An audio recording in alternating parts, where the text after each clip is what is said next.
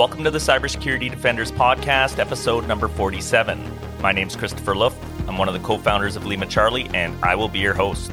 On today's episode, we speak with Huxley Barbee, security evangelist at runZero and organizer of B-Sides NYC. Thanks for being with us on the show today, Huxley. Thank you for having me, Christopher. I'm a huge fan of Lima Charlie. To kick things off, do you want to introduce yourself and tell us a little bit about what you do? Oh, well, I don't know if there's anything that's really that interesting there. I'm, I'm, a, I'm a guy, just another guy. I have a wife, I have two kids. I've had many, many roles in security over the last 25 years or so. But perhaps most interesting for the audience is that I'm the security evangelist at runZero, and I'm also the organizer for B-Sides NYC. Very cool. It sounds like you have a busy schedule. Yeah. runZero bills itself as a comprehensive cyber asset management solution with the fastest and easiest way to full asset inventory. Can you tell us a little bit about what the problem is that runZero solves and how you go about doing that? Yeah, absolutely. So let's go back 20 years or so back then, the security team, if there was a security team, all they really had to worry about was the devices, the assets that are in the office. You knew what you had for the most part. And even if you didn't, you had a finite number of choke points around the perimeter of the network and you just protected the edge and then you're good to go.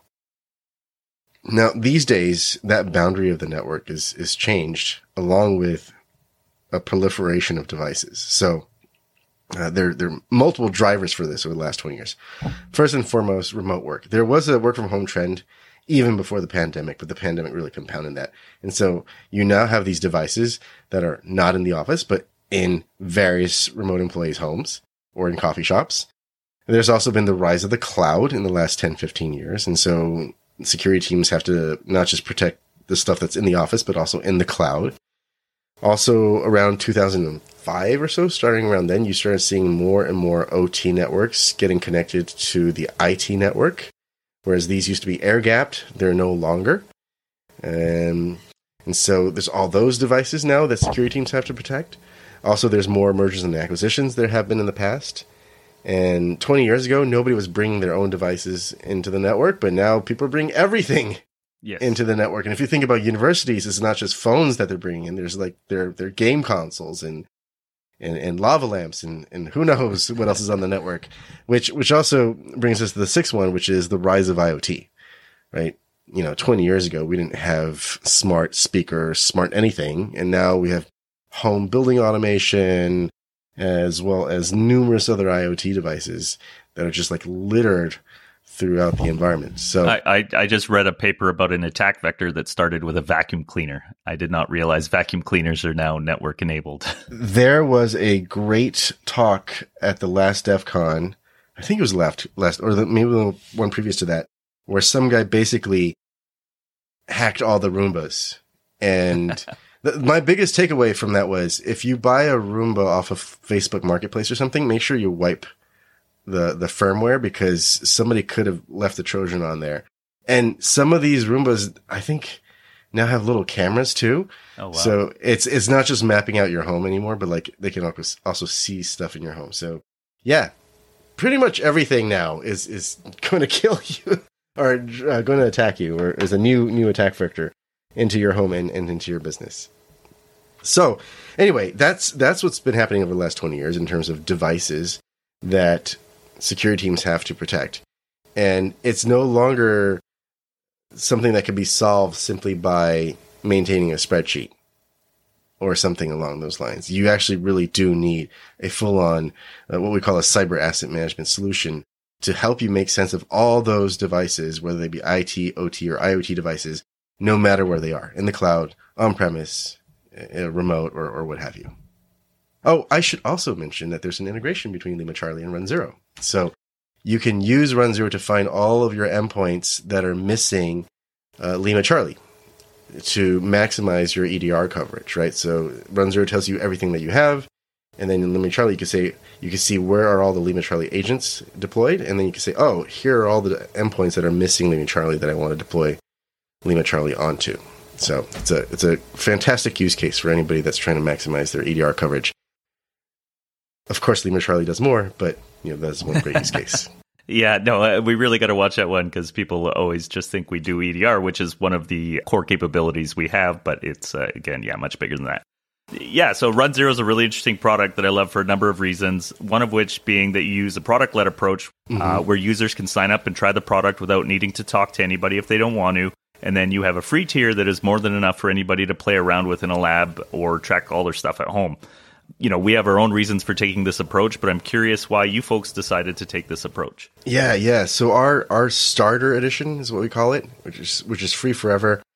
You can discover up to up to 256 assets in your inventory, which is more than most people's home networks. Right? I, I find that most people at, in the home they have 20 to 30 different devices, so 256 is, is way more than you need. So this is going to sound really corny, but we care about improving security for everybody, even smaller organizations. Right? This is this is this was more of a norm back in the day. I feel like right because back in the day it seemed to me like everybody who was working as a security professional started out with a professional interest in hacking, right? Like yeah. that's how we all sort of grew up. And more and more, I'm seeing people join cybersecurity for other reasons, you know, in- including for monetary reasons. I've even seen people who used to work in finance pivot directly into cybersecurity. And I'm not saying this is a bad thing, right? People from all walks of life should have access to the industry, but it does mean there's this shift in the industry towards innovations that lead to high revenues that that fuel these like rocket ship uh, growth startups. And one of the reasons that I joined runZero is because the leadership had this origin story that was grounded in the early days, and and they really believe in bringing everybody along for the ride. And so, you know, we have this starter edition that is available to anybody who wants it. No credit card or anything like that. You sign up with your, your Gmail account even and you have this you know great tool that you can use for whatever purpose if you're a university researcher or if you just want to tinker with it in your in your own home very cool i love that concept of security for everybody because i do believe you know you're only as strong as your weakest link so mm-hmm. if we mm-hmm. can bring you know rising tide raises all boats or however you want to say it i think it's a it's a great philosophy and great to hear that's what you guys are doing absolutely along with your day job, you're also one of the organizers of B-Sides NYC. Can you tell us a little bit about B-Sides NYC, how big it is, and anything that makes it unique? Yeah, so I'm sure most of this audience is familiar with the B-Sides conferences, which are regional, community driven conferences that are focused around cybersecurity, right? So you have your RSAs and your, your black hats, and those are more like trade shows, but B-Sides are focused on education and exchange of knowledge within the community. And the the big ones of course of course are B-Sides San Francisco, B-Sides Las Vegas, and B-Sides Austin. B-Sides New York City, City happens to be the one in New York, and it ran in 2016 and it ran in 2018. And like many of the smaller conferences, it was a casualty of the pandemic. And I jumped in to reorganize it eh, this year, 2023. Well, the planning, of course, started last year in 2022, but I reorganized it to bring it back for 2023. It's the first one, we're, uh, first time we're back, and I'm happy to say that we had 127 submissions for 21 speaking slots, so that that made our acceptance rate 17%, which is pretty pretty rock solid. And the conference was in April, and it went very well. We had close to 800 check-ins, wow. which was even more than the event in 2018. And this also effectively makes B-Sides New York City the top one or two conferences in New York, security conferences in New York in terms of number of attendees. No big conferences in New York. I'm surprised.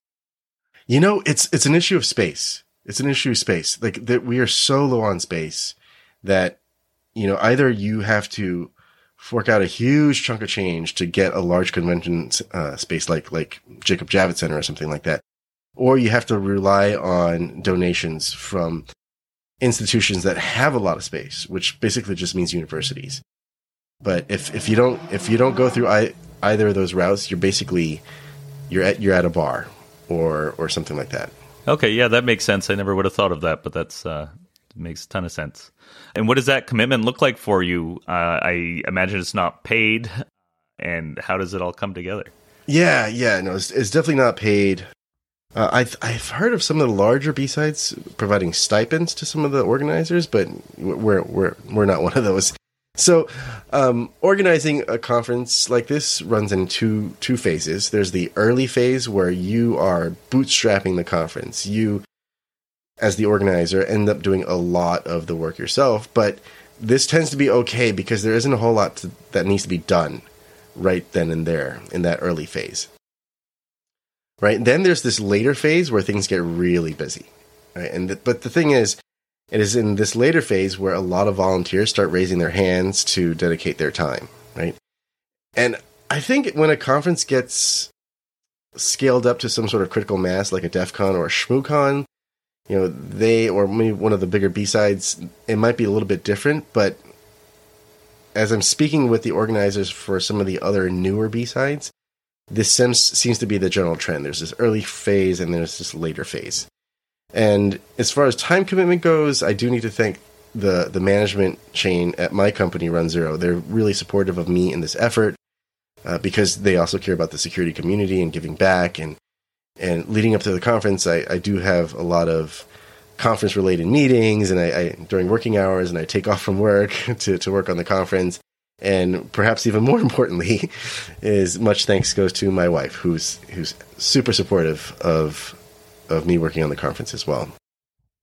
Yeah, it's great to have a good support system. And I think with all sorts of things that you start from nothing, you have to just kind of have faith that it's going to all come together because uh, it usually does. And uh, at the beginning, there's no way of knowing. So it's, uh, it's a leap of faith. Yeah, yeah, there's a lot of touch and go as leading up to the conference. So, with all the guests we have on the show, I'd like to deep dive a topic that touches on their expertise. Uh, and one of the things we came up with that I thought would be great to chat about is some tips, tricks, and pointers for people submitting talks uh, or proposals to conferences. Where does your experience with this topic hail from? Is it your involvement in B-Sides NYC, or does the rabbit hole go deeper? Yeah, so, you know, I've been attending security conferences since the late 90s, pre Y2K, dating myself here. I, I, think my first DEF CON was like DEF CON eight or nine. Uh, one of those. I forget. I don't even have the the the tickets or the badges anymore. But um, so I was going to undergrad in Los Angeles at the time. So so getting to Las Vegas was on a shoestring budget was wasn't all that difficult. Um, I have been doing more of my own speaking at conferences recently as well. So this year I spoke at B-Side San Diego and B-Side Salt Lake City.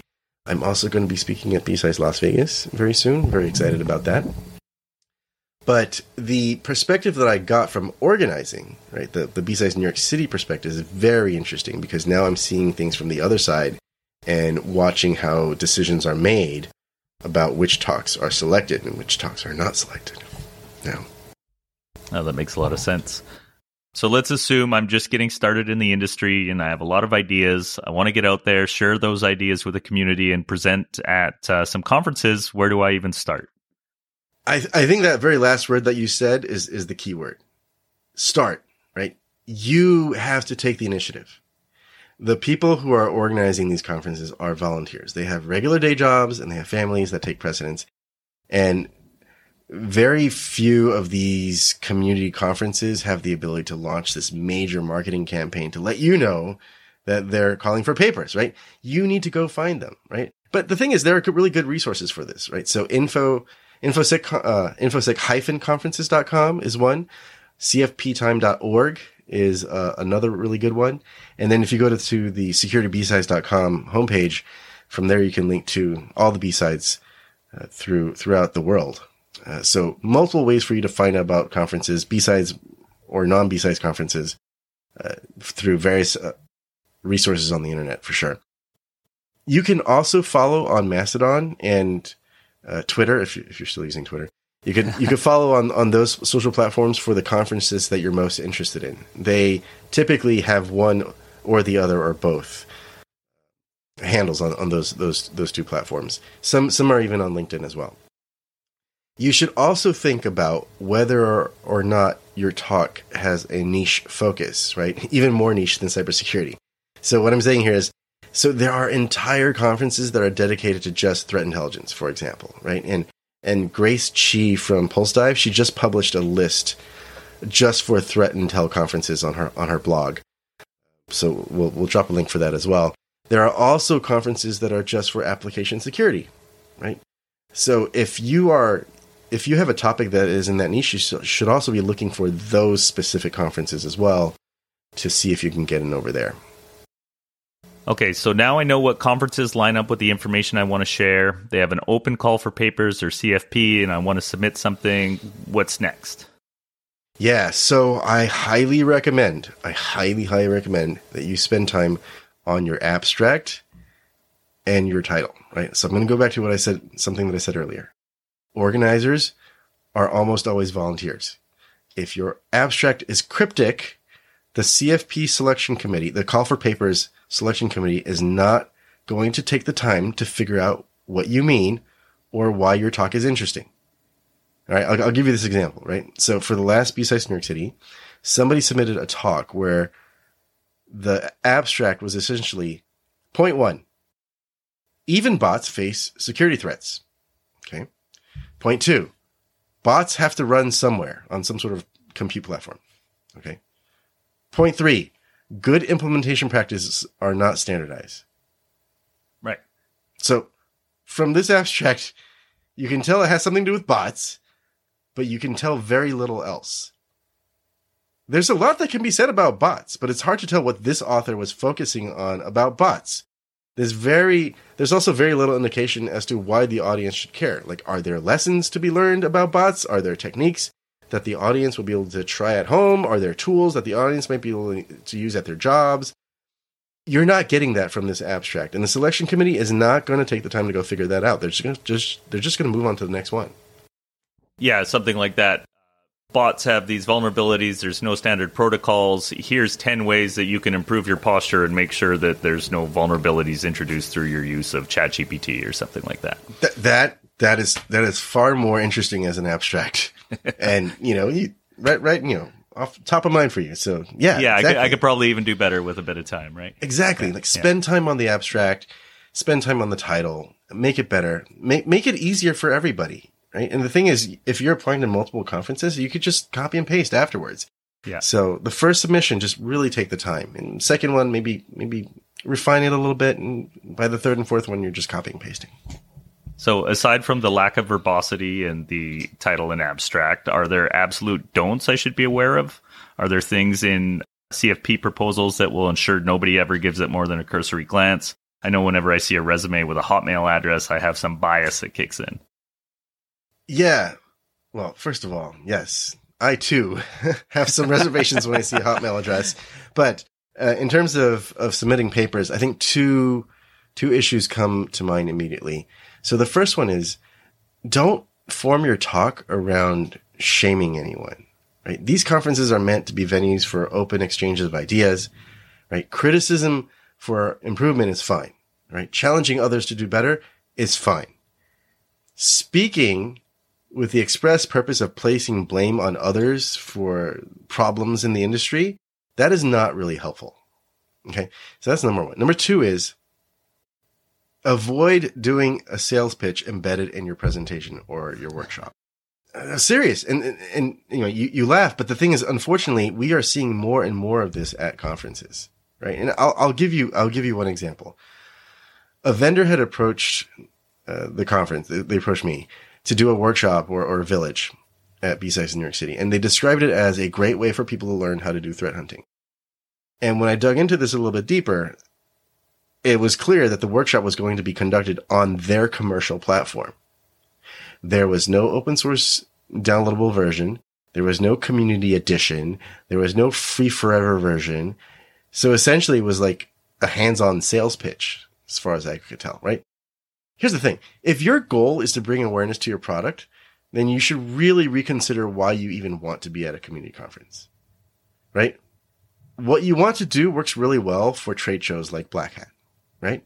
But it's going to fall flat at a community conference. So for B-Sides New York City, 15% of our attendees were students. People who are not going to be able to afford your enterprise security solution. So if your presentation walks them through methodologies or techniques or tools that they can't use at home, that's not a good fit for us. Right? It is true that many of the attendees are also security directors and CISOs and, and, and, and titles like this, but they're not there to be sold to. They get enough of that at RSA. And I'm sure they would also agree with me that it's important to make sure that the students and early and career folks have access to the ideas and, and tools being presented. So please don't try and hide your sales pitch in a presentation. We're, we're going to know. And even if you sort of like sneak past us, I mean, we're going to remember. Yeah. Yeah. it's definitely a problem. I, and I, you know, part of me is sympathetic to people trying to, you know, get out there and get seen, but there's just there's ways to go about it, and I think you have to have a longer vision in your head than sort of a, a short term gain where you compromise your reputation just to get a f- few more demos in, like you were saying. Hundred percent. Yeah. Is it ever a good idea to try and reach out to organizers outside of official channels? Stuff like trying to connect on LinkedIn or tracking down their personal email address. um, please don't do that. Uh, so that that is that just makes you seem creepy or annoying or or both, right? Uh, I'm going to repeat this. The people who organize these conferences are volunteers. They have regular day jobs and families. They have pre-programmed interrupts in their lives, right? You introducing this out of band interrupt will only result in undefined behavior. I think the only time that I've ever broken this rule when I was accepted to a talk was um, I, I, got the email saying I was accepted and I had to respond to the email uh, confirming my attendance. And when I responded to the email, it bounced back due to an email server misconfiguration on their side. So I figured the organizer probably wanted to know. So I tracked him down personally on LinkedIn and he thanked me and then we, we, we moved on. Now, with all that being said, if you want to connect with the organizer on LinkedIn just to connect, just to network, not because you're trying to get an answer about a question that they haven't had time to answer yet, that's a different story, right? For the record, everybody's welcome to connect with me on LinkedIn and Mastodon. I, I still have Twitter too. If anybody still uh, wants to connect with me there, um, happy to connect. But if there's a question about a CFP, like did I get accepted or yes or no, like just go through the proper channels because it, it's not really helping anybody for you to try and go out of band. Yeah, and it kind of comes along with the same feelings as the uh, people trying to submit to do sales pitches, like you were saying. Mm, mm. So let's say I get accepted to talk somewhere. Now I have to put on an actual talk, uh, build a deck. What tips do you have here? Is there general structure or format that's common? Yeah, I, I would say number one tip here is avoid walls of text. Right? So we as a society, for better for worse, we don't really read anymore. Right? Uh, if you're going to make the audience read, they are going to get bored, right? There's the saying, a picture is worth a thousand words, right? Well, a video is worth a thousand pictures. A demo is worth a thousand videos, right? You can also start thinking outside of your presentation, right? Engage the audience. You can get creative about this. So uh, I had this one speaker, Eric Olson, who was talking about uh, the the mess of metrics. Like, what does it mean? What does MTTR mean and what does MTTR mean? He was going through about, you know, how there's no standardization on, on the language we use in cybersecurity. During his talk, he would ask the audience members questions. And when they got it right, he would give them a dollar. It's super low investment yeah. to get people really focused on your talk track. So that was, so start thinking about that. Avoid walls of text, but also thinking about how you can engage with your audience outside of the presentation itself. Very cool. I love that idea. Is it ever a good idea to use memes in your talk? Well, so here's the thing a meme will not fix a bad talk, a meme will not ruin a good talk either, right? So the question is is that meme contributing to your message in a meaningful way? Right? The great thing about memes is they can communicate a feeling very succinctly, right?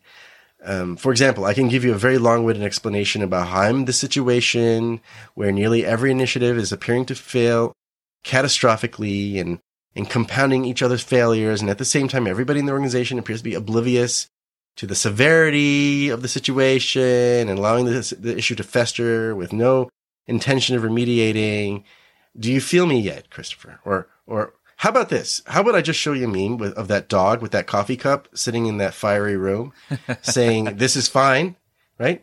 So just by my verbal description, you know which meme I mean. Yeah. And, and you grok the emotion that I want to communicate, right? So memes are, are, I'm going to get a little bit Jungian here. Memes are a great as a way of um, communicating shared symbols in our society, right? The collective conscious, if you will, Yes. as opposed to unconscious. So when appropriate, they are great to use in your presentation and often provide this, this break of levity in an otherwise dense presentation full of, you know, PCAPs or, or, or code, right? Now the key word here is appropriate, right? The meme needs to fit your talk track. If it's forced, then it's not funny anymore. And you just seem like that really awkward person that's trying to be funny when they're not, right? You also want a meme that is universally understood as much as possible. So our industry is very international, right? So you got to think about, will somebody from outside of North America understand that meme? Right? The industry also spans a really large age range. So you got to think, will somebody older than you understand the meme? Will somebody younger than you understand that meme? So for me personally, I probably wouldn't use the all your base are belong to us meme anymore because I, I don't know if the younger folks uh, remember that, right? Yeah, that's a interesting cultural phenomenon, and I really like the way that you piece that answer together because uh, I have seen the unfunny memes make things awkward and low, but I also agree with you about conveying a very specific emotion very quickly and easily in a way that might even get a laugh, right? When it works, it works so well. Yeah, that's right. You and when gotta- it doesn't, it's like, oh god, cringe. Yeah. So public speaking can be difficult, uh, especially daunting if you've never done it in a professional setting before. Any advice for people getting ready to do this for the first time? I feel like I'm like a good person to ask about this because I used to be super awkward when speaking to just even another human being, right? And now I just ramble on on podcasts here. Public speaking is, I have to say, a wonderful investment in your career. If your company offers presentation training, absolutely take it. That was my first step, right? Taking a class is a lot easier than trying to bootstrap this this capability, right? I've taken enough classes that my last instructor told me that the next step for me were either improv comedy classes or joining community theater. And so far, I've done neither, but I, I keep thinking about it. If your company does not offer any sort of presentation training, then try Toastmasters. Right? It's going to be more work on you in terms of initiative, but you'll ultimately get to the same result. I think perhaps the most important thing when trying to get better about presentation is to have a growth mindset. Seek out feedback. Accept the feedback. Think about the feedback. Try and incorporate the feedback. Probably the two worst things that you can do are get discouraged or to give up and get defensive and, and reject the feedback. So B-Sides Las Vegas has this great speaker mentorship program and I got assigned uh, a person to, to help me with my presentation, even though I've had presentation training in the past. I didn't say no. I didn't say, I don't need that. I'm like, you're going to give me free presentation feedback? Great. Let's do it. And like, I was, so always embrace any opportunity to help you improve in, in your presentation skills. Oh, that's some great advice. I've thought about doing Toastmasters before, but I really like the idea of improv comedy. I'm going to see if there's any of that running in my community here. It, it, it apparently is like the pinnacle of your capability to, to present and just think on your feet and think about how you're, you're showing up to the crowd. So yes. So this has been great. I have one more question for you. It's the one that I ask of everybody on the show. It can be as wide or narrow as you want. Doesn't even have to be related to cybersecurity. Do you have any predictions for the future? So I'm generally pessimistic. So I'm going to share with you a fear that I have about where we're going with, with cybersecurity here. Dun dun dun. Yeah. And I, I could be completely off base. In fact, I, I would like to be wrong, but I fear this convergence towards homogeneous defense. Right. So I'll, explain what I mean by that. So security solutions are becoming, becoming more commonplace. This is partly due to such security attacks always being on the rise, right? The adversaries expanded their scope beyond governments and, and large enterprises. Now they're also attacking small companies, schools, OT environments, and things like this. And this has been happening for quite some time. So that's not new. And even though it's not new, it's still a driver for, for this homogeneous defense that I'm talking about here. The other driver is this continuing rise of requirements for security solutions. Uh, I'm not talking about just like regulations, but also, you know, CISA has recently been releasing new binding operating directives like BOD 2301, BOD 20, 2302, which only apply to federal civilian agencies, but a lot of other organizations sort of take on that those uh, directives as something they should be following too. And in the private sector, we're seeing uh, more and more cyber insurance becoming a reason why people or organizations adopt security solutions. Okay. There could be a time, this is my fear, there could be a time when every organization beyond a certain size, uh, well, this is not the fear, but there could be a time when every security organization beyond a certain size is required to have a certain level of security. My fear is that this second driver will favor larger companies, larger vendors, I should say. And if that happens, we may end up seeing a more homogeneous defense where a significant number of organizations have the same password manager or the same EDR or the same, you know, take your pick of security solution. And, and that's not a good thing, right? You know, every species thrives on genetic diversity. And in the same way, so to analogize here, I feel like organizations can thrive on, you know, a diversity of security solutions if we get to a point where everybody is buying their security solutions from a single vendor or very few vendors, you know, what does that world look like? Not just for defense, but to the adversary. Like, how much easier does it get for them? Like I said, I hope I'm wrong and I hope it never comes to this, but it is something that I think about uh, when it comes to the, the future for, for where we're going in terms of cybersecurity. Yeah, that's really interesting. I've never had anybody bring that up specifically, but I agree. I think these big vendors probably have very good defenses, but if you look at something like SolarWinds, where, mm-hmm. you know, a motivated actor, an APT, has the resources to put in and, and figure out a way through, the resulting uh, number of attacks that are possible out of that is is exponential compared to a regular breach. Absolutely. Very good example. Well, Huxley, I really appreciate having you on here. I think it was a lot of great information for our listeners, and uh, hopefully somebody will reach out to me at some point down the road and tell me all about the first talk they gave at a conference and how this helped them. That would be awesome. Oh, do let me know, please. Oh, that would be awesome. I most certainly will. In fact, we might have to have you back on when that happens. okay, yeah. yeah. No, that'd be great. Awesome. awesome. Okay, take care, sir. Bye. And that concludes episode number 47 of the Cybersecurity Defenders podcast.